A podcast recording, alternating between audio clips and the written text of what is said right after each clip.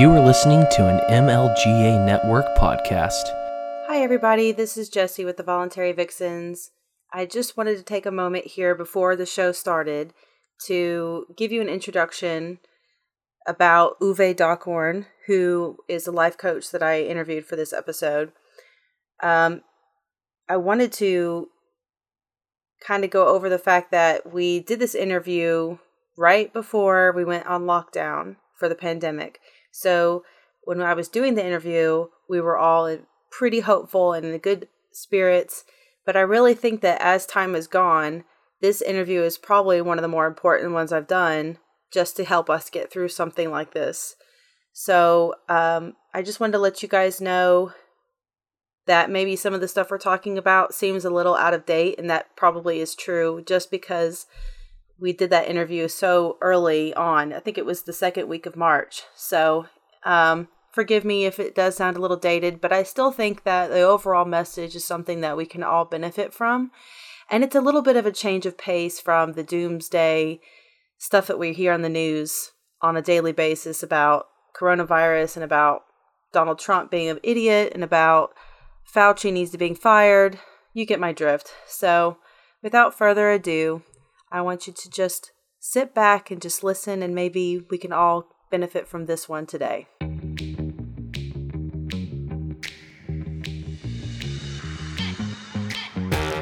Welcome to Voluntary Vixens, where Jesse and Maddie give a female voice to news and pop culture with a libertarian twist. Join us to stay informed and challenged while keeping it sane, peaceful, and most importantly,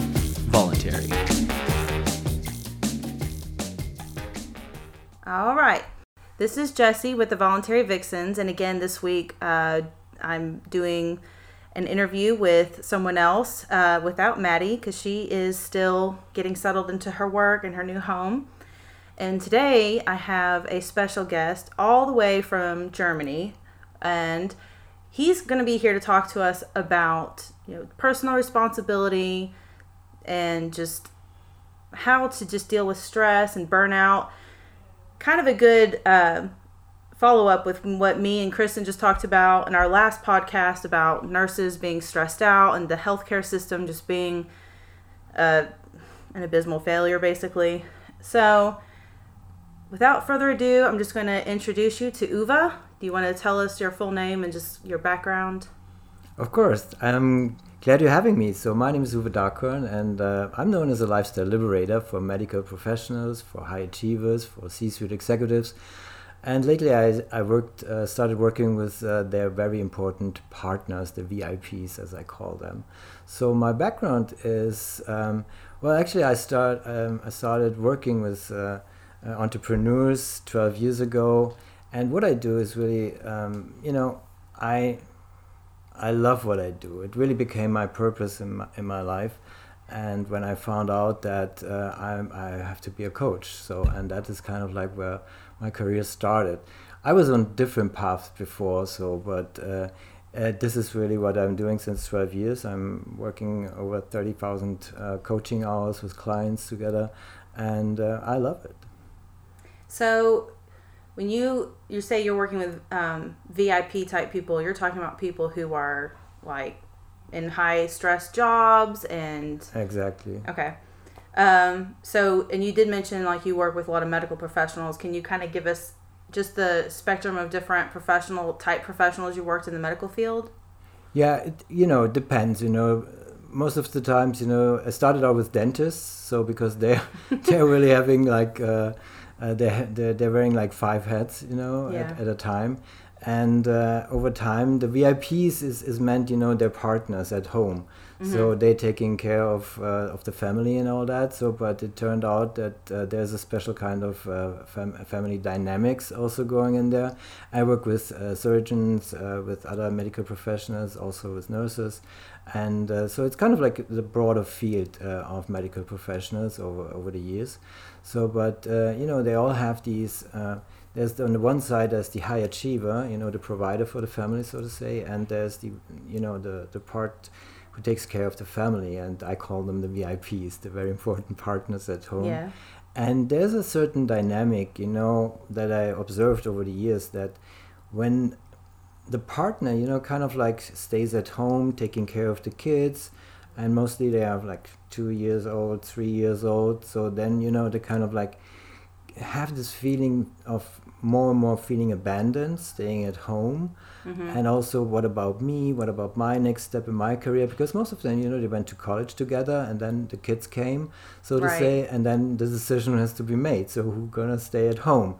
So they always there's always this uh, this this difference, uh, this unbalance, uh, this imbalance of uh, of dynamics within the family, and uh, so and the pressures on the provider to um, you know so uh, they're working uh, over hours uh, in, a, in a system that is not getting easier from year to year. Right. Which, if you listen to our last podcast, yeah, me and Kristen lay it out. we realized quickly that um, we could probably spend several episodes talking about in different areas of healthcare, like how it's just becoming more and more of a demand on the on the on the doctors and the nurses to to meet not just the client's needs or the patient's needs, but also insurance. Like we talked about how insurance is becoming right. the client really. Exactly. And we're forgetting yeah. about the patient. Really, that's what's actually happening. The patient is the kind of the afterthought, and you want you didn't go into that field to not take care of the patient. You know, so it is kind of you it's true. It's true. Do you feel like that when people, your clients, come, or yeah, your clients come to right. you and they say, yeah, "I just, I don't feel like I'm a good nurse, or I'm, I don't feel like I'm really as great of a doctor as I wanted to be, because I, nobody will let me." no, that's that's absolutely true. So and there's there are also the facts. Uh, you know, there there are statistics out there. Medscape report. You know, st- um, uh, don't recall the, the right year now, but uh, you know, a couple of years ago it was around 40% uh, of our medical professionals experience burnout, and uh, two to three years later, uh, it grew up to 51%. So that means like every second medical professional experiences uh, experience burnout in their practice. So mm-hmm. kind of like that's the you know the whole pressure that they're living in is at the edge, being at the edge of burnout. So and, right. and you know I define burnout as medical uh, sorry, as a, a, mental and uh, physical breakdown. So it's it's not just kind of like you know stumbling into something, you're feeling overwhelmed or so. It's it's a really breakdown. So I have uh, clients I work with. They experienced uh, even uh, two burnouts or even three burnouts, and I'm gonna help them also not only to get away from the fear of experiencing another one, because mm-hmm. then you know of course uh, their family is at risk their business is at risk, right. everything is at risk. So they have to be. Um, and then, you know, of course, it's about responsibility, what we're talking about. And uh, who's going to take this responsibility if the provider, you know, cannot fulfill this role any longer? And that puts pressure on both of them, you know, the mm-hmm. VIP and, and the provider itself. So, and, um, and there's a lot of pressure going on, of course, as you said, from the system but then it's kind of uh, like uh, it grows into the family. And you know then of course the the smallest members of the family you know the, the children they have to yeah there are you know what what really there's there's one thing that um, there's one article in the in the Washington Post that really where where, where I felt well um, I have to do something more against it. Because it's it said that um, there was a uh, medical student um, who took his life. Mm-hmm. Um, and um, as a result, and I couldn't believe what, what I was reading, um, there, um, his mother was taking her life too. Oh. In the same way. Before that happened? No, after that. Right after that? Okay. Right after that. So when at the funeral, um, oh, the husband said, "I just lost uh, my whole family." Oh, so and this is kind of like you know, it took me to the bone. It is it's really like you know this is why why I'm I'm so passionate about, uh, and uh, I created this uh, anti-burnout system for liberating lifestyles, so that it's all about you know you have to activate something that we have inside of us, mm-hmm. and uh, so I help these these uh, high achievers uh, uh, even to protect their family eventually. Well, was that medical student here in America or was yes. they in Germany? No, no, this is okay. Because I, I feel like in America it's like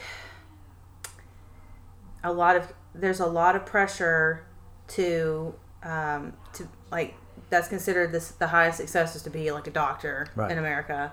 But at the same time, our healthcare system, we don't know what we're, we're doing with it. You know, I think that we're pulling, we're, we're kind of like pulling on two ends of a rope. Like one end wants there to be, you know, single payer system, universal like universal health care, and then there's another end that really would just might would like government to not be involved at all hmm. or no insurance involved. I'm on that end hmm. because I I can see already what happens if government gets too much into hmm. it, and I think that um, I like when I worked in psych I worked in a psychiatric hospital for a while.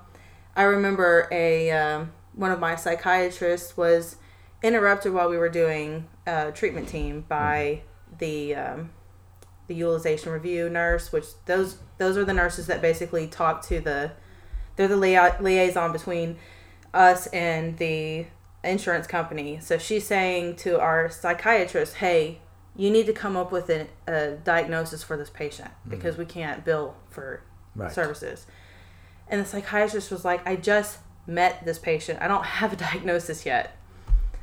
And they're like, "It doesn't matter. Just give us something." Mm-hmm. And that the psychiatrist just was like, I hate where we're going with healthcare because I don't have time to even get to know my patient before I'm already labeling them with something. Mm. So it's not that I don't feel like people deserve to have any health care or have access to anything good to help them. It's just that when I put all my power into the hands of these entities that don't really know who these people are, hmm. don't even care, hmm. I can see where the all these all the patients are just going to fall in the cracks and they're not going to be seen as Absolutely. So who this, they really are. Absolutely, and so this is this is really uh, alarming. So because you know it gets more and more restricted, but it's it's happening all over the world. So, you know, I, I recently lost my, my mother, and before that I took care of her, and so I went had to go to all of her doctors because, um, of course, she trusted me. So I went with her, and uh, you know sometimes you, and she always told me, so why are they looking into their computer? You know, she's kind of like she's not the lady. she wasn't a lady like uh, she never had a smartphone. So so so put it that way. So, and uh, and and and they're not. You know, they're, they're just looking into the computer. They have to fulfill something, and they don't have the contact any longer to to their patient. Yes. And, and then the trust is, uh, issues, you know, they start to uh, decrease, of course, because of that. And uh, but they're under pressure too because they are just strictly in the in the system tacted. You know, there's like one patient after another. They have to have uh, 12, 20 uh, a day uh, just to fulfill everything. So I think you know that that's also part of the problem. You know, just the the system in itself yeah. doesn't allow them and then you know of course then you have to f- the dynamics where i'm coming from you know is really at home Mm-hmm. so you know they have the pressure when they're at work the providers then they go home They're then left there's with a, nothing, there's a, really. there's a total different pressure Yeah. they just want to you know they they want to be there for their kids and all that and and and- and on and on and on so that's kind of like an, an you know and therefore it's it's just normal and uh, but not many talk about this amongst medical professionals because they also have uh, the fear of repercussions. So many of my clients you know they Oh just yeah. they love that you know of course they have a solution outside of the system. So that's also a part when they come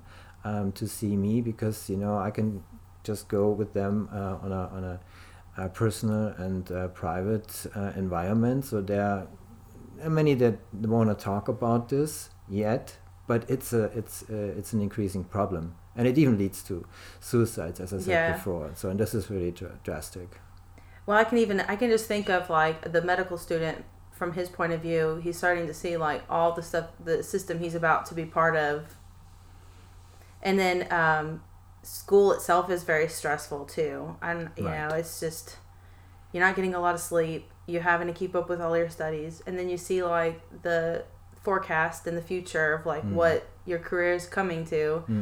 I can understand. I can understand why you'd be stressed. You know, um, and I think that we're coming. uh, America is definitely going to be coming to a nursing shortage, and and I think we've already had a doctor shortage. We're, Right. we're dealing with that now. That's why so many nurses are going to school, going back and being nurse practitioners to kind of fill in that gap. And while I think that's great, I think I think it's wonderful that we can we have that avenue to us, but at the same time, it just doesn't replace a physician who's been studying it for 10 years and practicing that while he's studying it. It doesn't fit that. If there was really a way for nurses to kind of have a where we wouldn't have to go back to the beginning of school and we could kind of transition into being an MD. I wish that would be a lot better, I think. Mm. But they just don't have anything like that here. Um, otherwise, you'd have to start all over again if you mm. wanted to be a medical. I think Kristen would do that if she could. Right. But um, yeah, it's increasing. So everybody's in this in this position. It's kind of like you know this is this scenario is kind of like it's at the highest level. It's kind yeah. of like being, uh, you know, one in ten of athletes, but you know just pressured. Everybody's under pressure all the time. Yeah. So and there's there's you know the the tools that are lacking, you know, within such a system is kind of like um, being responsible for yourself again, because you know you cannot provide anything if you cannot take responsibility right. even at that. Uh, at a time, so you have to be aware about that and uh, take care of that for yourself first, because otherwise it, it just everything breaks uh, breaks down in a way.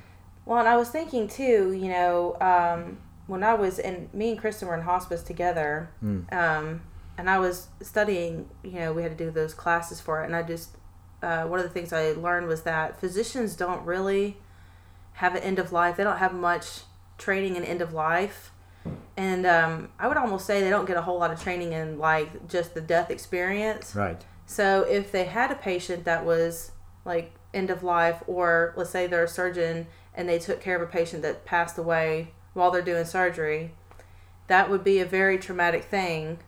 And then imagine having a day like that and you come home and you know your wife or husband is you know has a laundry list of things that we need to get at the grocery store. The kids are screaming and yelling. You're you're done. I mean you just how can you be empathetic to them at that moment you know? Exactly. So and that is something that happens you know when you get into when you work in a hospital i would say death is something that you deal with almost a weekly basis, if not a daily. It depend depending on what depending field you're. You are, like I worked in oncology, so that was that was a daily thing I would say, and then we worked in hospice, and that was obviously a daily thing. Yeah. So you don't realize though. I think I think I would say uh, for myself when I would have a full day of hospice and um, you know, I'm hearing stories and I'm seeing scenarios where like people's lives are like a thousand times harder than mine. I come home and I just want to be like everybody to be grateful for everything. and right. then I have my right. kids fighting with each other over something that is just, you know, to me just totally stupid and my husband is worried about something that he saw on the television screen. And I'm like, "Really? You know, I just saw Susie Beth out in Jellicoe, and she's dying right now, and her whole family depend on her for mm. financial. And so when she dies, they're not going to have anything. So let's just shut up. That's what I want to be like. Take a step back, yeah. So. but the dynamics is is, diff, is a total different one. I, I, agree absolutely. So they take you know they put themselves at the end of their priority list and all that. So just to to mm-hmm. keep everything up with and and you know, but in, at the end of the day, uh, most medical professionals I talk with, you know, they came into this profession just, you know, they want to heal, they want to help people. Mm-hmm. So, but then, you know, reality kicks in, and you know, yeah. it's kind of like, okay, so what, what, what to do about this? So, this is really the, the, yeah, it's happening, and. I would almost say too that you know I don't know about doctors. I can only speak for nurses, but mm-hmm. um, you know my my grandmother was an old school nurse. Mm-hmm. When she went to school she went through a diploma program where she stayed in a dorm in the hospital mm. and they did rounding every morning. They had to get up super early, get dressed, have breakfast together. They would follow nurses around the floor of the hospital and they they had hands-on experience from the very beginning. Right. And I would say and of course back then they didn't do all the same stuff that we do now, but I was thinking I really think that even more so we need to do that now because we have so much that we have to be keep track of on when we're in the hospital. It it's when you're coming out of nursing school and you're on the floor, it's like night and day. Everything you learn in the classroom is not going to be is not at all what it's like to really work on the floor.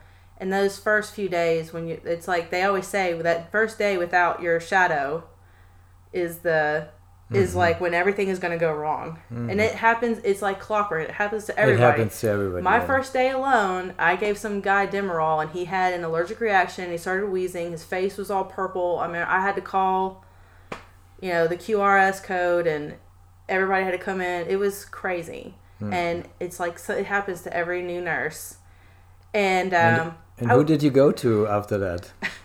nobody. You see, you just I- you just took it up with yourself. yeah, right? that's true. So Uh, that's that's what you know what what I um, what the anti-burnout system means essentially. You know, it t- all ties back uh, uh, into my own story. So and uh, when I was 28, I was uh, burned out. So I was at the end of my rope. Um, I was sexually abused when I was 10. At the age of 10, I never told anybody, not even my parents. So. And I started to believe that I cannot feel. I used uh, alcohol, even drugs, but nothing worked. So there was just this hole inside of me that I couldn't fill. So that drove me, you know, after I lost everything, I was at the edge of a bridge. And, uh, you know, I can really imagine it like it was today. So it was a crystal clear winter night. So I looked up into the, star, uh, into the sky and I saw my breath, you know, because it was so cold. So it was bone chilling cold in that night. And I did let go. So I was leaning forward and something happened in that moment. So it was really, I saw a tiny little light inside of me and, you know, and then I felt it. hmm And then I felt something for the very first time. After five years earlier, my father died, and I never Mhm. cried. So I cried a lot. And, Yeah. you know, this, this emotion, it was drawing me back. So, hmm and I was safe for that moment. So, but what I realized in that moment is kind of like, you know, I realized that letting go is only um, 50% of the equation. So, Yeah. if you if you just only let go, you know, it would leave you in free fall. So what I understood and what is paramount here, and what I what I what I help all my clients with is to understand letting go and letting in is the uh, uh, letting in is the uh, is the other part of the equation. So only after I did let go on that bridge, I was able to feel and perceive something that was already there and waiting for me. But I, you know, it's just kind of like sitting right under our noses, you know. It's just mm-hmm. I can't see it, I can't feel it, and, and anything.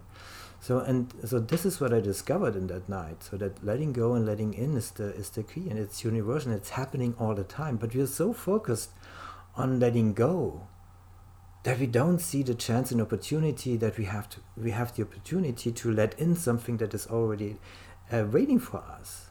So, So how would like for those our, our listeners who are very like we make jokes, but it's kind of true. Like we're kind of on the autism spectrum, so we're very like just be literal here. Like what does that mean to let something in? Like when we're letting go, like what are what are we letting go of? I guess are we letting go of all of those all those anxious feelings, letting go of like all the letting out, or is it like kind of like letting out all of those fears and things that we've had up in our It goes even deeper. So it, it's really about our belief system. So what we believe. So I, what I found out at that moment was I, I started to believe until to, I was at the edge of that bridge. I cannot feel, and I didn't feel anything. I was numb because, of course, not only the alcohol and, and uh, that I've taken in and the, and, and the drugs. So, but um, there was nothing there because I never told. What was miss the missing key was I, I, I never learned to trust yeah because of the abuse. Okay. So it goes really that deep, and I always work uh, on that deep level to help uh, my clients to, um, you know, not only identify their uh, their belief system.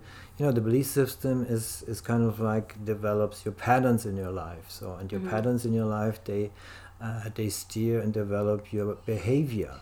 So when you want to change something in your life on the behavior level, you know, there's always something, you know, from your past, you know, that happened, an extraordinary incident where, where, where you were confused, or in my case, I was uh, sexually abused, and I created and I reacted to that and started a belief. So I can feel, but in that moment, my belief um, going back was, I can't tell. Mm-hmm. So, and this stayed a lot longer. So, when you create these beliefs in your past in some capacity, we all have those. So, I'm not good enough, I, I don't belong, you know we all have these but they're very personal memories Mm-hmm. so what i help my clients is to get access to that memory and when it started it's kind of like the first domino piece so to identify that what is that and then when we go there and we, we i help them to let go of that belief that they created as a reaction without better knowing of course. You know it's just a react, reaction. And you know when they get to this moment to to let go of that then i guide them through you know to let in something else that is already there that you know i don't know what happens at that moment and the client doesn't know it either because you know they most likely experience for the very first time something very emotional that's happening there Yeah. I'm just getting goosebumps around that because it's really about the release of that uh, of those emotions in that moment, and then letting in something else, like new emotions that are there. So what else is there that is more positive and hopeful, and this builds the foundation for them. So that's kind of like where the anti-burnout system kicks in, because of that universal ability that we are not using. Because most most people, you know, they just know uh, oh, you have to let go at one point, but you know, how does this work? Essentially, Yeah. it's kind of like where, where Yeah. the question is heading it. So, so because this is something I discovered at the edge of that bridge, and and you know, uh, t- uh, 25 years later, I'm you know I'm I'm doing this on a daily basis with my clients. I, I'm gonna help them to identify their core beliefs that um, make them you know keeping them away from achieving having and you know it takes a lot of energy So I, yeah. I was gonna. Sorry, Sorry, to no, interrupt you. Um, I was thinking, what is it? What is the most common thing that you think from like a surgeon or nurse or a paramedic even? Like, what would be a common thing that they're like? They're just not. Like you said, you couldn't feel anything. What is it? Or you couldn't trust anybody to tell them about what was happening to you or what happened to you as a child. What would you say, like a health professional would be? It's and you know cannot. Uh, this is a tough question to answer because it uh, it's unique to each and every one of us. So so that's where why I work only one on one with my clients because you know this is always a personalized solution. So I really go with them to that point where we both discover what it is. So I have, of course, uh, developed this method to, to, to get there, this process, so they can identify these elephant thinkings, as I call them. so it's really uh, when they conditioned themselves. And so we are on, a, on an elephant thinking hunt first and identify the core, the, the, the very first one. We go back in there in their history to identify the first one. And then, you know, when they let go and let in in that session, you know, it's kind of like a ripple effect but I never know. It's just an example. So uh, you know, we all have those, but it's not like you know you read in the books in self-help books. You know, it's it's it go, goes really to them personally. It means something what only they told themselves. Some some clients they have who who are more tangible, who are more kinesthetic. Uh, from uh, from their per- personality, they sometimes they, they run out of a room. They feel pressured you know it depends so it, it's really personalized work that i'm doing and it's kind of like being a detective and, and, and helping them understand what's going on with them so they can for sometimes really the very first time articulate it being able to articulate it and and, Yeah. and put it out there and and then we have something we can work on so therefore there's no no no strict answer Yeah. or most uh, you know uh, medical professionals o- only uh, believe that they're not good enough so that's not how it works so It's not always the same. it's not always the same so it's really unique and personal to to each and every one so Yeah, I was just think because the reason why I asked that because I was like, you know, I wonder if it's like, because I think when I was thinking of, you know, I know a, a lot of us nurses we have. I feel like when you work in the hospital, mm-hmm. you deal you get traumatized almost every shift some in some way because something really is like traum- traumatic happening sometimes. And I was thinking like, you know, sometimes I just when I come home, I just don't even want to think about it anymore. Exactly, you know? but this is this is where the letting in part comes Yeah. comes into play because you have no venture to to let you know to first you you have no no no process for for yourself internally because nobody taught you that. Yeah. So so therefore, what I do is really help my clients to understand this on a daily basis so they can implement it in their daily life. So then you Mhm. have a better energy management and you can make better decisions and be prepared in that case. So you know exactly when something is happening happening that is also personally attached to yourself that you can just release it and let in something else that is waiting for you that gives you more energy. So i'm standing for energizing results. So that means in that moment it's all about liberate your, liberating mm-hmm. your vitality. So and and having access to that energy again. Because you know when you when when when all the energy is uh, you know conditioned around your elephant thinking you know yeah. uh, you know that is where the 50% is is wasted so when you when you're capable of letting go and letting in consciously, you know, you instantly have fifty percent more access to energy. Yeah. So how how yes. do you let go? So how would if you don't have a therapist or you don't have Uwe sitting in the living room with you, who how do you let go of all that stuff from the day that you that you're pro you, you just, it's, that you really prefer to just shove in it's somewhere. a big question it's a big question it's a good question so the thing is you know of course you know we have you know it's kind of like in the line of my work. So um, um, it's very individualized. It's really um, you know each and every one use it uh, use this in a different way. So there is no general way. What the, the essential concept is is letting go. So it's kind of like you feel something is blocking you and you know what it is, you know, we find out what it is, then you understand, okay, this is elephant thinking. This is where mm-hmm. the elephant thinking comes into play because it, it's, it's visual also. Like, oh, there's an elephant here. So I let go of the elephant and let in something else. And of course, with sessions, you know, they learn what to replace it with. So I give them the opportunity, they so they can achieve and see and feel something mm-hmm. that they can use. So I always come out with something that we created during a session. So it's very personalized. So I kind of give you a general answer to that. So that would you know would okay. be would be like you know. So maybe uh, nothing. It, it, it doesn't work. So so that's also the reason why self help books only work so far yeah. because it's kind of like so oh here it is so that's the answer to all, to all the problems because you're a unique personality and you have your own experiences. So it really uh, is tied back to your history. So for me, for example, mm-hmm.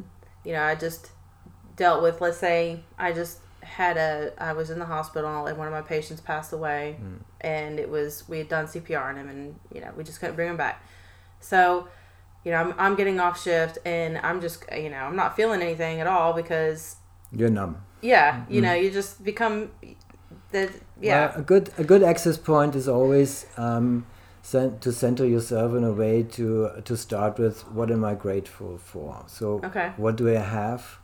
So to focus on that first and see so. Uh, you know, and and get uh, back into you know to feel. If you can't feel it, you can't perceive it. Mm-hmm. So it's it's because sometimes people are uh, stuck in their heads, so there's no solution in the head so it's kind of like you know yes. when you just uh, in your head you know you always come to conclusions but you know the first thing is when you feel it and perceive it when you get into the emotional level then you get into action. And then you can actually do something about yourself. So okay. and this is also part of uh, what i help with is you, you have access to your own emotions to kind of like all the emotions there are and process them in a way so you can use the, these emotions uh, for doing good. Because they're not only these bad emotions inside of you at the same time when something tragic is happening you know like coming back to my example uh, mm-hmm. on the edge of that bridge you know it's kind of like i let i wanted to yeah let go of my life. Yeah. So you know and only then i felt something else and it just reminded me hey i haven't cried from, for, yeah. about my dad so in release through the tears and everything i made a promise to myself on that bridge and this promise was uh, that i will live a life with all the emotions there are i allowed myself mm-hmm to uh, live a life with all the emotions there are, no matter what happens. And uh, I'm still keeping this promise today. So, and on that level, this is what I help my clients with to, to, to give them, you know, an advice, a promise to themselves, allowing themselves what they already experienced when they work with me together. So, when they experience the, the I call them the core elephant, you know, the, the very first domino yeah. piece, when they uh, let go of that and let in something else, you know, then they experience something new. And based on that experience, that will create a new foundation in their life so they can always fall back on this new positive experience that they had. Mm-hmm. So, and this makes it so powerful because, you know, it's it, that is actually how transformation works. So you really understand, oh, I can program myself. And then, you know, being responsible for yourself is kind of like, you know, getting out of all these dependent making things, I did Yeah. with, with, with, with alcohol and drugs, and uh, allowing yourself to become independent Mm-hmm. and really tap into that feeling of, oh, I'm free, I can f- uh, have free will and choice. So in my so in my scenario, this nurse is driving home, having Yeah. you know a patient had died. It was a pretty stressful shift, and now they have to go home to their husband and kids. And you know what? What is the drive home? What should that Yeah. self talk be? Should it be like, okay, this was Uh-huh.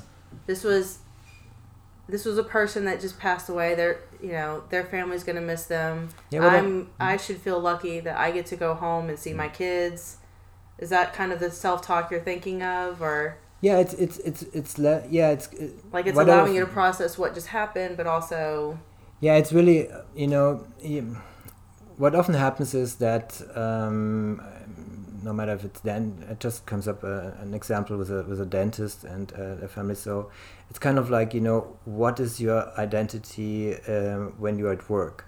So of course you are the you are the medical professional in any way. So but there are some things that are more personal to yourself and goes deeper.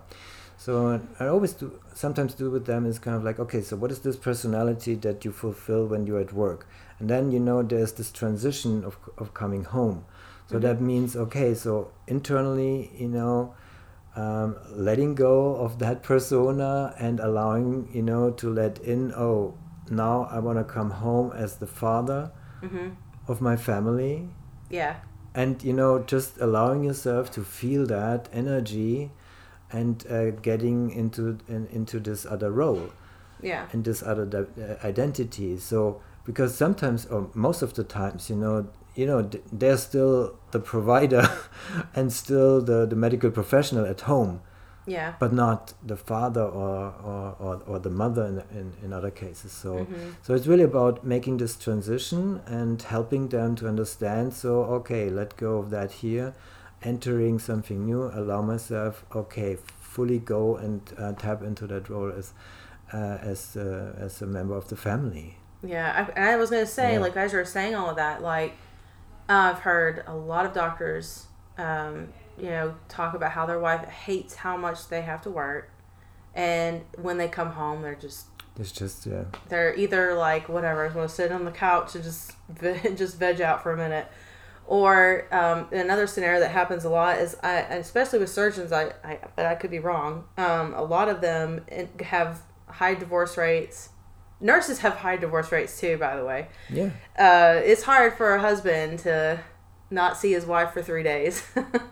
so um, I was thinking like what you're doing is kind of important because you're putting the focus back on the family because the, those careers uh, generally have pretty hard if they're not divorced their their relationships are strained for sure Absolutely. I help them to divorce proof their marriage, essentially. That's what I do because and many come to me b- because of that because they, there's there's there's often this you know and it's also sometimes it's a generational thing so because um, many well, dentists in, the, in that uh, that regard you know they take over the practice from from the uh, from their parents and so it's a family business uh, Yeah. uh, mostly and uh, so and you know sometimes in um, the you know I have uh, one case there there's this one dentist you know uh, his his father was a psychiatrist and uh, so they got uh, when they got uh, promoted and and uh, they have all this supervision but not the the um, his wife mm-hmm. in that regard. So you know, and Chief has this feeling of falling back, coming back to the beginning, feeling abandoned, you know, and all this Yeah. dynamics. So they got divorced at the end of the day. oh, so So and so and you know, and this dentist then said, "Oh, I don't want to go the same route as my father did." So this Yeah. was one of the reasons he came to me and said, "Well, you know, I really want to, div- you know, as I said, divorce-proof uh, my family." And you know, there's also this other aspect because of these fa- uh, generational patterns that uh, exist, you know, from generation to to, to the next generation. Um, what I help with is so you know, families can really start to live their their dream life and relationship without scarring their children Right. because that is the most important piece here because you know they're they're all coming home and at one point you know they realize and they realize it's about our marriage at one point. And and most of the time it's uh, it's uh, the wife that makes the decision and say no no no I, I'm I'm uh, I don't want this any longer. Yeah. but of course um, if it, in that case uh, it's uh, it's the husband you know they they feel that already and they see oh oh this is uh, is not going to work out. So that's kind of like the dynamics um, but it's not so often spoken about. So and this is where actually help and can help Yeah, it's hard. I think it, I can imagine that it's hard for the spouse because, especially if your husband is a, you know, a doctor or surgeon. Um, like I know uh, a, a nurse who worked. She works part time, and her husband was an oral surgeon, and he was always working. She would have to plan everything. Like that's why she worked part time because even though her kids were old enough to be in school and all that, right she still had to like plan every little thing. So if they went on vac, they wouldn't go on vacation unless she planned it because he had no time to even think do about that. anything yeah I get it So it was basically like if he got the time off, she had to plan all of it, and then he could just enjoy it. And that was that was the it worked out for them. They had an they had an understanding, I think. But she was a nurse, so maybe that was she, maybe that was helping yeah. That she has firsthand knowledge of- of what he had to do. So yeah so. uh, But most most of them are not in the same Yeah. same field, so that, that's that's rare. So that, no, that's true. So there there are you know sometimes it's really about you know getting back to the relationship that you really dreamed of when you when Yes. you, when you met each other, you know. And so and this is where I help them. So it's really you know I don't coach them together. I always coach them separately, so that they can catch up with their own dependencies, you know, and getting more being more independent. And you know then there's the next level to actually go and be interdependent you know when you freely um, accept that you know your partner is independent you can support him uh, and ask for support but it's on a, on a respectful eye to eye level so it's not like in these other dynamics where of course in most relationships one part uh, one partner is more dependent on the other yeah. in some way. And so i'm not a counselor so i don't do that uh, with them together. But what i do and what they love is you know after i coach them separately i bring it together. Hmm and then you know they realize oh this is why you're doing that. And they understand it from their perspective so they get really to know each other on a deeper level Yeah. which brings them together, which ultimately leads uh, to to protect their family again and their children. So this is what what happens and what fulfills me with, with all my heart because that's uh, because as I said earlier, my my mom died uh, six days before Christmas in 2016, and Oh man. so it was for me. She's the last member of my my, my family. So and uh, I, you know, but it, you know, it's it's. I had the chance to to to take care of her for the for for the last two years, and uh, so at the end, it's it's like she she brought me into this world, and I was there for her when you know holding her hands when she left. So Yeah. so I'm really passionate about helping uh, families Yeah. and inspire each and every one so that they shouldn't give up. Yeah, I think um, one of the things that uh, I was trying to explain this to my husband when he would tell, like, he's like, "Why do you just pick the most depressing jobs? like, why don't you just work in OB or something like that?" And I was like, "Well, that can be really depressing because now you're talking about a baby. If something goes wrong with a baby, that is like really depressing." Right. but um, I was I, I was just kind of explaining to him about how death is. It's like it doesn't have to be like a sad thing. It can be like a really beautiful thing because you see all these people coming together for this one person to celebrate all their time that they have with that person. It is almost like watching a baby being born. It's creating memories. Yeah. I think. uh, because the and I mean I'm lucky. I'm bl- I feel blessed because Mm. I've seen babies born. I've seen people pass away. So I've seen the whole circle of life, and I feel like um, it's a lot. Like this is. I think when you're doing this kind of work, it's not something that you see it's not just your job i guess you know? And so that's what i was trying to explain to him. It's like no. I would never be a good librarian. I would never be a good you know plumber. I just have to have something that means something. That means something to you and that may be why you pick this career that you were destined to do this career because it helps you feel a lot you know? absolutely you're absolutely right. It opened that that that opened that whole world up for you. But um another thing i was wanting to touch on because we were kind of talking about this before we recorded is your concept like your you said that you really think personal responsibility is an important thing that people need to have. And that's something that those of us who are in the uh, libertarian va- voluntarism you know movement that's a big key to what we talk about because you know if we don't have government saying you know okay we'll do this for you you know we'll do that for you you have the next thing is well if you don't have any money you have to do it. You have to figure out how to get it. Yeah, so you have to provide for yourself. exactly. But it's not just about I think your your thing is not just about how to get like your basic needs. I mean, it's about how to get your emotional needs and Well, it's about needs. living a fulfilling life. So it's really, you know, it's really about energy at the end of the day. Mm-hmm. So you can't you can't be responsible for yourself if you don't have access to all the energy there is in you. Because when fifty percent is blocked and trapped in elephant thinking, or you know your old patterns you that you're repeating over and over again, Yes. leading and driving you closer and closer to burnout, that's not a fulfilling life. So in- Yes. in, in my understanding, from my experience, you know, you know, you know, t- talking about burnout means like, I, I say it's a scale always. It's a scale from on the one side you have burnout, on the other side you have brilliance. Mm-hmm. But at the end of the day, it's a decision, and it's your responsibility to choose which path you want to be on.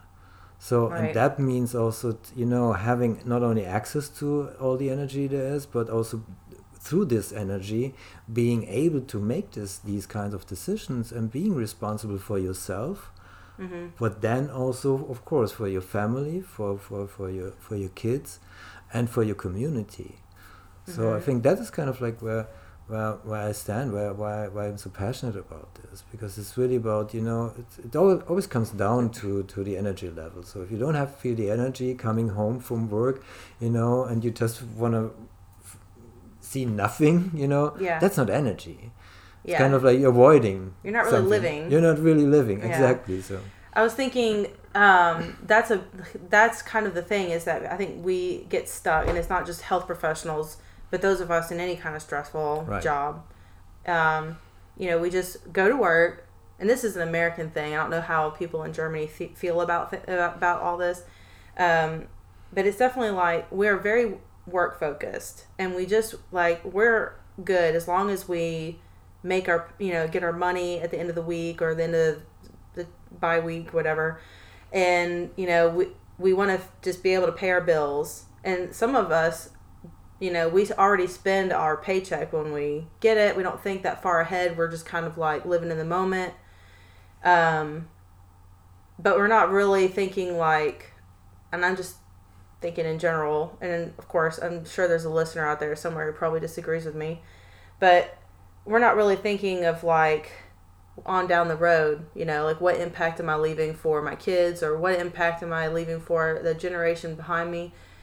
In fact, we I don't know if this is like a mo- like in every movement, but I know in the libertarian movement we have like the boomers and the millennials are always fighting with each other and uh, like we have this intergenerational type there fight. two, but uh, there, there are two things to that. So the, the one thing is, of course, there's uh, always a generational aspect to it. So, and I was addressing earlier, um, you know, breaking these generational conflicts is also part of family work at the end Yeah. of the day because it starts all in the family. So this is where it starts. Of course, that's society and where you grew up in, and and and everything else comes uh, comes again to it.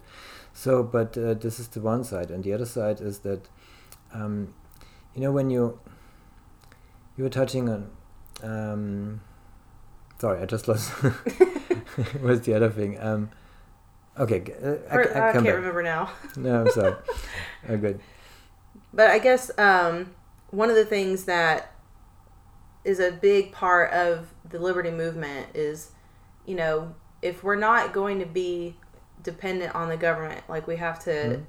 We ourselves now have to sort of live our life where we're not you know like we won't take student loans for going mm-hmm. to college um, we might do something if we can't afford college we might do like an internship for free for a company or something like that like we we try to live our standards mm-hmm.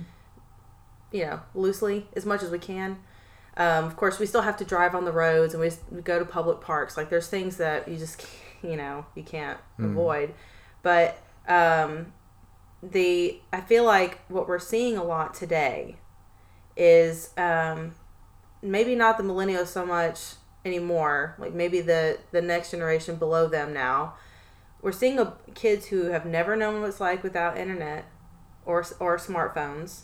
So they don't know what it's like to have to actually look up information and not and maybe even go like ask themselves a question and say when i get home i'll look it up mm-hmm. or even mm-hmm. like mm. wait to talk to somebody like they're you know you I have to go the, home and call that person instead of text yeah. them like there's just a lot of like this gap of you know they're just so immediately gratified and they don't know what it is to wait for things and on top of that i feel like they're they're more likely to be triggered and stressed out by things that we would not be stressed out by you know well, well I'm, I'm just remembering what my second point oh, was okay. so but it, it, it ties uh, directly to, to what you were saying so there is of course because of these uh, family patterns so and this is what what goes back into the past but you know just going back to the family aspect of things means like so if you strengthen uh, so what i do and what i see my role is is to strengthen the family so they can when they grow older they can leave legacies to mm-hmm. their children so and i think this these kinds of uh, conversations are not happening enough at this moment in time because yeah. we're all numb or at the edge of burnout because of what we just were talking about. So, and breaking these cycles and bringing back, you know, kind of like a healthy understanding of how we want to live our lives. Mm-hmm. You know, whatever you choose, it's uh, it's free. So that is what it means at, at the end of the day. It's all coming back to the energy, but it's also coming back to having creating legacy and listening as, as the as the as the younger generation having um, people who already uh, living a fulfilling life and not living a numb life or mm-hmm. at the edge of burnout so if if that's you know the thing that you know millennials and all that did see then of course they come to another conclusion and say no i don't want to live it like that mm-hmm. it's just normal so you know being some being also responsible for your family to show um, this responsibility for your family means like okay what can i do? Right. So what can i do here to create an environment for my kids so they can grow up and see myself you know as uh, i creating a legacy for them that they can take freely or you know whatever they choose. So but i think it's it's going uh, this is the the broader aspect or the the long term aspect that um, I'm, I'm i'm rooting for and i'm hoping for that we will uh, will achieve I think one of the things that I really am trying to get across to my kids is that it's okay to say you're sorry. Mm. You know, like it's okay to admit you messed up. It's okay. Like I think that's a really hard one for a lot of us and that's not just for kids, but I think if I can get it across to my kids early because mm. the faster you can admit that you made a mistake, the faster you can fix the problem. You just said what I call letting go and letting in. Okay, there. All right. There well, that's just a different way of saying it. It's a different way of saying it, but yeah. underneath, it's always about if the, the sooner you become, you let go, being part of the problem. Yes. And allow yourself to be part of the solution. Mm-hmm. You know, the better it is. So that's yeah. just the underlying thing. So that's one of the things mm-hmm. like that me and my husband kind of struggle with a little bit because he he like if I mess up with the kids, like if I yelled at my kids too much or something because I because of something that I was stressed out over right. somewhere else, I'll sit them down and I'll apologize to them. And he's like, "Why are you doing that?" Um, it's just something that he never grew up with, mm. so it's just totally bizarre for him to watch me do that. I I, I never grew up with that actually, but I don't know. I just thought I would have when I was a kid. I will really wish my mom and dad would have just said, "Hey, I'm sorry I yelled There at you you. go. Yeah. You know, I was just stressed out about blah blah blah. It had nothing to do with you."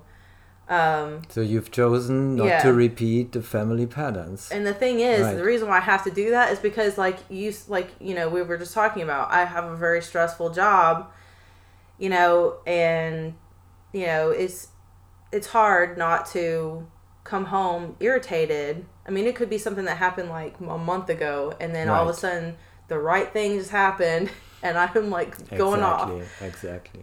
Um, and I just have that personality too, where it's like, you know what? I'm just gonna tell you what I think right now. I'm not gonna, you know. So um, I have to I have to apologize to my kids. I try to apologize to my husband, but I'm not as good at that. but I'm getting there. I'm trying. But um, I feel like if I can model that for my kids when they grow up, Mm.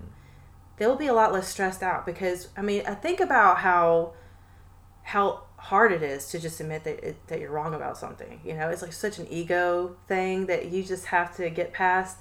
It's almost a painful thing to look at yourself and be like, "Oh yeah, I was Mm. totally wrong to act that way," or Yeah. It's, be. it's- I've been like this for self- so many years. yeah. Why did I do that?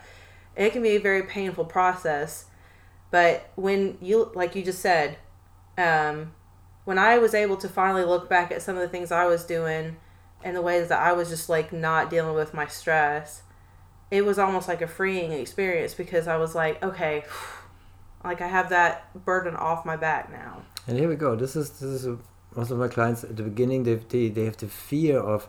So what does this mean? Letting in something else. So it's kind of like so can it be worse or how does it feel like? And so they're afraid of it and so. And you know what? Um, none of my clients never complain because it's so much easier.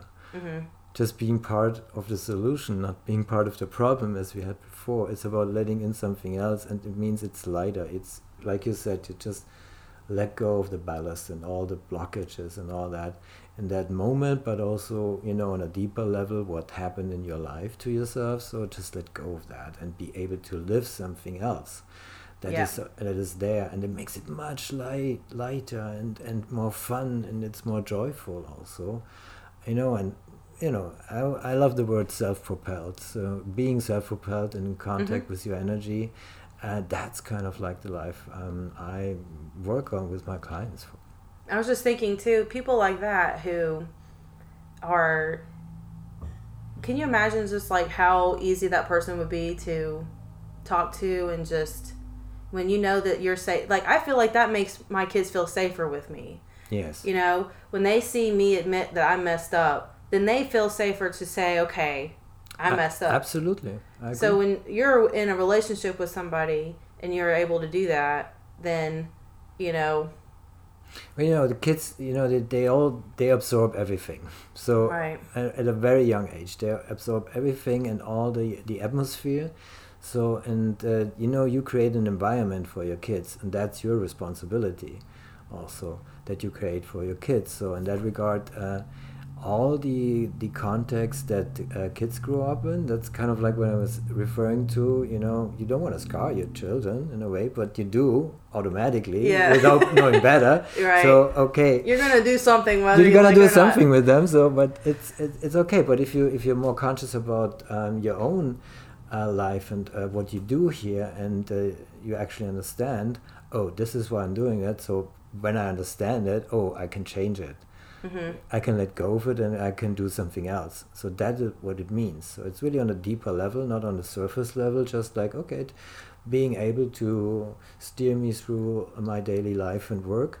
So it's Mhm. really on a deeper level, having that, uh, you know, I call, I call it always this, this, this inner certainty to Mhm. get to a point where you feel absolutely certain about yourself Yes. and then automatically you are more aligned to yourself you're more authentic you are you feel safe Are you familiar with Jordan Peterson? no Okay, one of the things that he talks about is that the the person who can't acknowledge the evil inside of himself is a very dangerous person. But the more that you're able to see that you have this potential to be in an evil quote unquote person, the better you're going to be about controlling yourself because you're more aware of, of it. So I think that that's kind of what we're saying in a sense is that you're, you're real with yourself. You know that you aren't perfect and that you have like everybody has these tendencies towards certain of course, things. we all have those. Um, So, so, if, if you understand better what, what's internally happening at the at the end of the day, uh, the, the the more you can get in control of it. So the more you Yeah. can can let go of things that you, you, you're wondering why I'm just keeping that up. So that's because when you never know what it is actually, uh, actually you will never get to the point to, to let it go. You will just repeat it over and over again. So yeah. that's what, what it's happening. So yeah, I would agree with that. Now, I was going to ask you a cultural question because we know you're from Germany. Yes. So, um, my cousin is married to a German, and she always Mm-hmm. says that Germans will just tell you straight up what's going on, like what they think. Because Mm-hmm. we are from the South. Me and my cousin are from here, from Tennessee. And everybody just kind of sugarcoats everything, and wherever we're, you know, people are pretty passive aggressive, and so they're not very direct. Um, is that pretty much true of all of Germany, or is it also kind of like it is here in America, where it's like it just depends on if you're Well, born in let- certain let areas? tell- no, it's, it's interesting. Let me tell you something. Um, there's um, a, um, a peer of mine. You know, I met in a, in a mentorship program. Uh, she uh, uh, became an expert and went to Mexico. She's from Germany, and uh, so they were they were sitting in a training. You know, before they uh, moved to Mexico, and they were told so okay, North America, South America, so and the differences between Germany and the cultures. Uh, it, it all comes down to this. So just imagine, you know, North America, South America is, uh, you know, people there, they're like peaches. You know, from the outside, they're juicy, you know, you love it, they're sweet, but they have a tough core Mm-hmm. in it. So, and compared to that, the Germans are more like coconuts.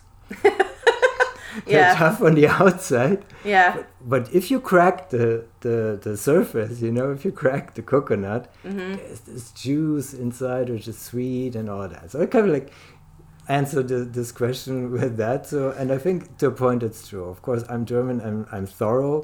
So Yes. that's kind of like where, where, where I'm standing with that.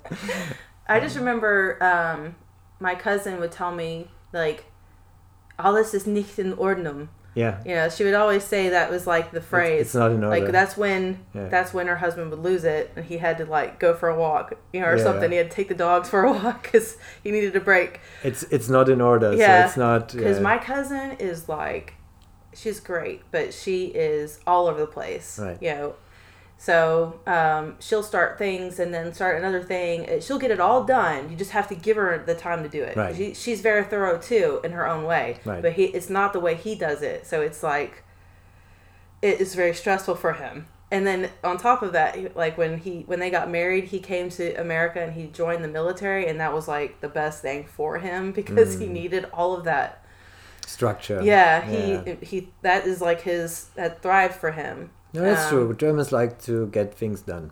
So like- I always I always wondered if that was just like a stereotype or if that was some truth to that. But no, there's some cultural truth to it. I guess. what do you think is the hardest thing about for a German when they come to America, That's a tough or does it matter, because- or does it depend on the region in America? Because Yeah, also, well, you know, I'm I'm involved in uh, yeah, I've, I've international clients, I've uh, clients in the US, so therefore I'm I'm most mm, on the on the US side of things sometimes. hmm What's the toughest thing for German? That's a good question. Uh, Well, it depends, but I guess it's. Uh, Sometimes because I think you know it's just on the surface. It's kind of like, oh, why is everything so big? yeah, So why, why has to be everything so big size? So it's kind of like when you come to Germany you have smaller size stuff, you have smaller cars. Well, Mhm. now they're okay. The SUVs, you know, uh, are taking over the whole world in a way. Uh, so cars are getting bigger and bigger. Uh, but um, I think that's just from on a, a superficial uh, place. But on a deeper level, maybe I don't know. It's um, I'm spoiled. I love America, so therefore Oh, okay. of like so. I always wondered because, um, you know, when I I've actually had as weird as it is in East Tennessee, there's like we have German expatriate. We have like Yes. a quite a bit a lot, Um, well, yeah. yeah. so, So I was just thinking, like, one of the things I heard was that there's a like Americans care a lot about um, consumerism. Like there was a lot of consumerism going on. We Right. shop, we shop a lot. yeah. Um, and uh, what else? I was thinking, maybe that's really the the gist of it. Like it, because you kind of touched on that. Like we always want the biggest house, we want the biggest car, or the most flashiest thing. And I just remember listening to um, this guy. I was listening to an interview of this guy from East Berlin, and he was talking about how like in East Berlin they had the sweetest strawberries because they didn't you know they were grown naturally and they were even though they were smaller they tasted better than the ones in west germany Mm. you know? And i was thinking that's kind of the mentality i think but not of just germans maybe of most europeans they they more value like the i don't know the realness of things. And americans do we like to we're like okay let's take on a grand scale. Like let's take this thing and make it When, I- Blah, blah, when, blah. You, when you talk about this, you know, there come a lot of uh, examples that uh, I just uh, compared in my head that I, I love about America and not luck. I love about Germany. So there, there are a couple of things. I'm more, I'm leaning towards the Americans because uh, sometimes uh, I'm not in that regard. Maybe I'm not that too German. So, but so, but I always like was open, uh, open-minded in, in that regard. So, I think in in Germany, let's say it's. Let's have an example, you know, when when it's about uh, your children, because in, in America, I have the feeling it's it's uh, they're really the center of uh, of a family. So when and they they are juicier and sweeter, hmm you know, with with their kids. So and, and sometimes I'm missing that in Germany. So Oh, really? is- yeah, it's Okay. it's really something that. Um, Is I that like see. a? Have you seen that? Like you feel like that's always kind of been like a thing in Germany. It- it's it's different how you approach them so it's really like you know making them the center is is one piece of it but you know just being uh, open and and heart heartfelt with them so i think that's kind of like the truth and uh, as you were saying earlier this this example so this has to be in order. Yeah. so kind of thing so having the structure so it's kind of like you know just going over these emotions sometimes so i have sometimes the feeling so that's uh, really juicier handled in the united states than in Yeah. germany so i give it that So- Yeah, I don't know. I feel like um, my cousin's husband was always. I think that they said that when he was little, he loved babies so much. Like he had a baby sister. yeah He loved her so much that they actually got him a baby carriage and stuff. and, I'm just pic- and now he drives Harleys and all and has right, like right. bull terrier dogs, and you would never think that Yeah. that guy had like a baby carriage when he was a baby. But when you but when he sees like little kids, like he Yeah. loves little kids. absolutely yeah And so I always thought like, I guess Germans just love kids. yeah, you know, it's. It, I'm not saying Germans don't love kids, but it's kind of like you, you know, sometimes it's just in the in the in the details, and the nuances, how how I experience sometimes, and uh, I think, of course, um, in America the difference is also, you know, uh, if there's a if there's something, there's a problem, oh, let's make it happen. yeah, that's true. So let's just get to it. So in Germany it would be like, so oh wait wait wait wait wait, we have to figure this out first. What is the what's what's all involved? Yeah. You know, being more uh, strategic, take a step back and look at it, and also let's just take. Uh, which takes a lot of time, so that's kind of like you know that's the negative side. You just described my cousin and my and her Oh, husband just now because that's exactly how she is. She's like, okay, we have a problem. All right, no problem. We'll fix it right now. We'll have it. We'll just sit down and we'll Yes. talk about everything, and then Yes. by the end of it, we'll have it all figured out. and he's like, really, we can we just like wait a minute and let's slow down. Yeah, exactly. But that's true, and I feel like the American idea and maybe the consumerism, it gets a lot of bad rap. I think from a lot of people because we are we are very consumer driven. I'm not gonna lie. You know, we think about. I mean, we have a new iPhone that comes out every year, and we always have new model cars that come out every year. Like we always have to have like a new thing. But I also think that part of that too is the good thing. The good side of the consumerism is that it's consumer driven. So it's not. So you You're as more conscious about it. So you get to yeah. decide for yourself. You, it's a voluntary decision that you make to be part of it or not. Well, that's an advantage also that you have that uh, in Germany we don't have so much about uh, this consciousness to, uh, you know, you can drive, you know, the consumerism in a way that, uh, you know, you can just not buy there mm-hmm. or, or buy these things, you know, because it's a choice that you can make. So, and sometimes it's kind of like got lost in Germany, that yeah. consciousness about that. So I think there's also a little difference in, uh, in that. And so, of course, Germans, uh, you know, blame you for you know just being over. Yeah. overly consumer yes. oriented, but uh, at the end of the day, it's what you know always comes over to Europe and also to Germany, of course. What we learned after uh, World War Second, of course, you know, uh, we kind of like took everything over, and uh, I grew up in that environment in a way, mm-hmm. so I, I understand this very well. So yeah, I think, but at, at one point, of course, you know, it's it's kind of like when it also touches on the global aspect of things now, so that we have uh, these uh, one-year cycles, you know, that weren't possible uh, even five or seven years ago with iPhones or whatever. Yeah. You know, just you know, on that scale, you know, uh, to deliver that's kind of like what uh, you know the world as as a whole has become also the place to yeah. uh, to to do that in a way. Yeah. Yeah i think you know part of our consumerism is you know it's spread throughout all of the world because i mean like a lot of our manufacturing is done in china still. Right. I think about how like that impacts in china impacts china's economy and, and the way that the young chinese people are kind of living their life you know besides coronavirus, like. Well, you know, okay, that's a total different yeah, discussion. Now, but. but you know, China has changed a lot. Like my husband went to China back in 2010, or maybe, yeah, 2010. He went to China, and the China then is completely different it's now booming because yeah, yeah every, they yeah. they've built they've built more things. They've had more um, economic success since then and the li- like that has changed the lifestyles of the of young course. people in China. So there's there's like this generate like they're having the same thing that we have in America, but on a bigger scale. Like right. their grandparents lived in a much different China than the, than their grandkids are living in now. Absolutely. Yeah. Their grandparents had to deal with a lot more hardship than the kids today, and they they're having a harder time understanding each other because of that big gap of just how they live their mm. life.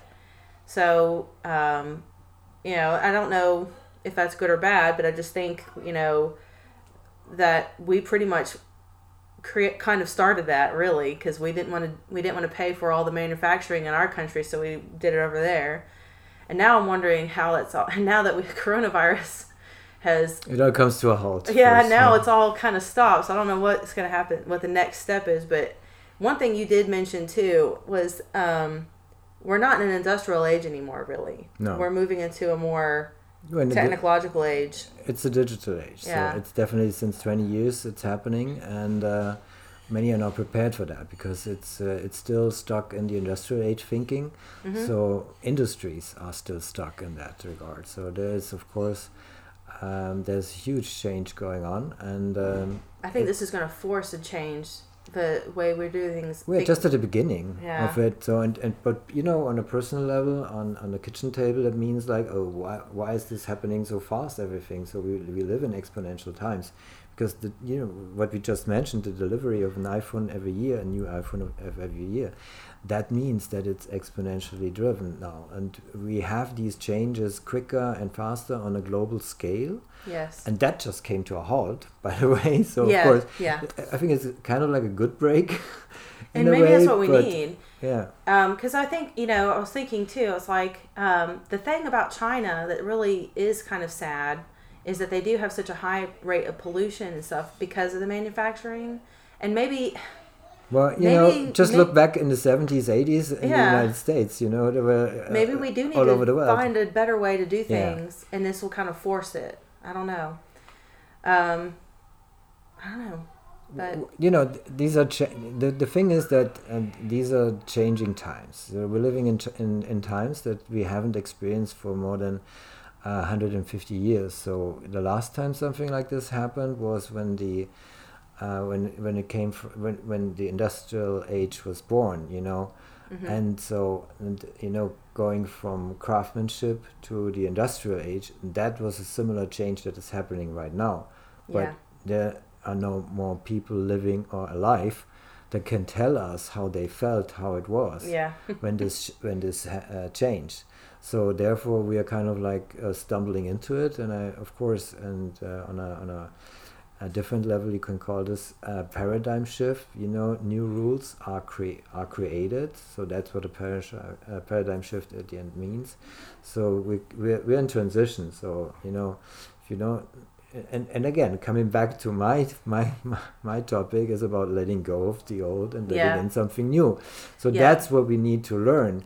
So and that's also why, why so many uh, are challenged by it and uh, are struggling or or even worse.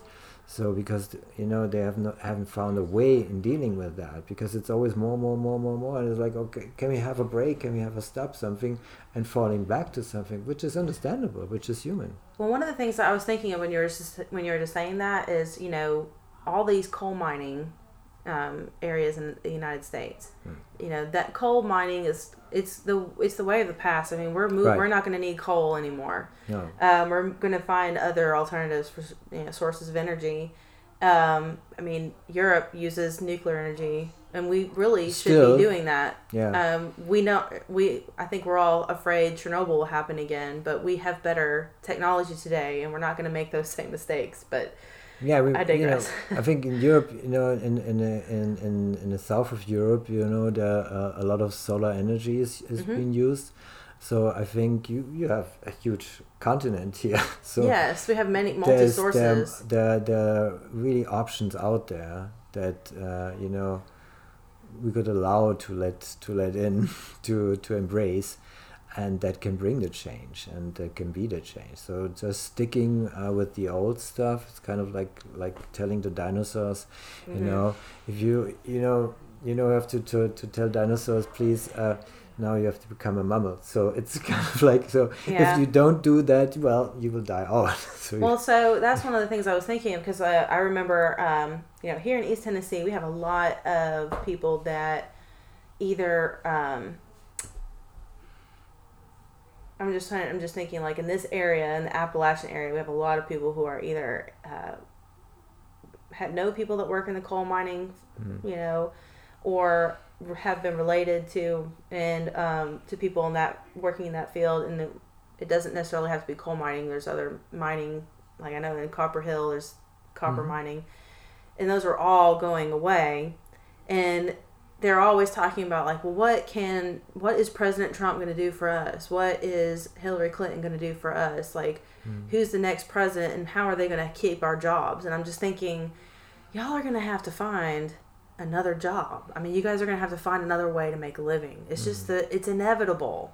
And when you say that to them you get met with all this emotional backlash because it's just like my grandfather was a coal miner my great grandfather and it's like they can't let go But it, the reason for that is, of course, you know, when you see it from that's because what we experience is this paradigm shift. So it's something that hasn't happened in over the over the uh, the last generations.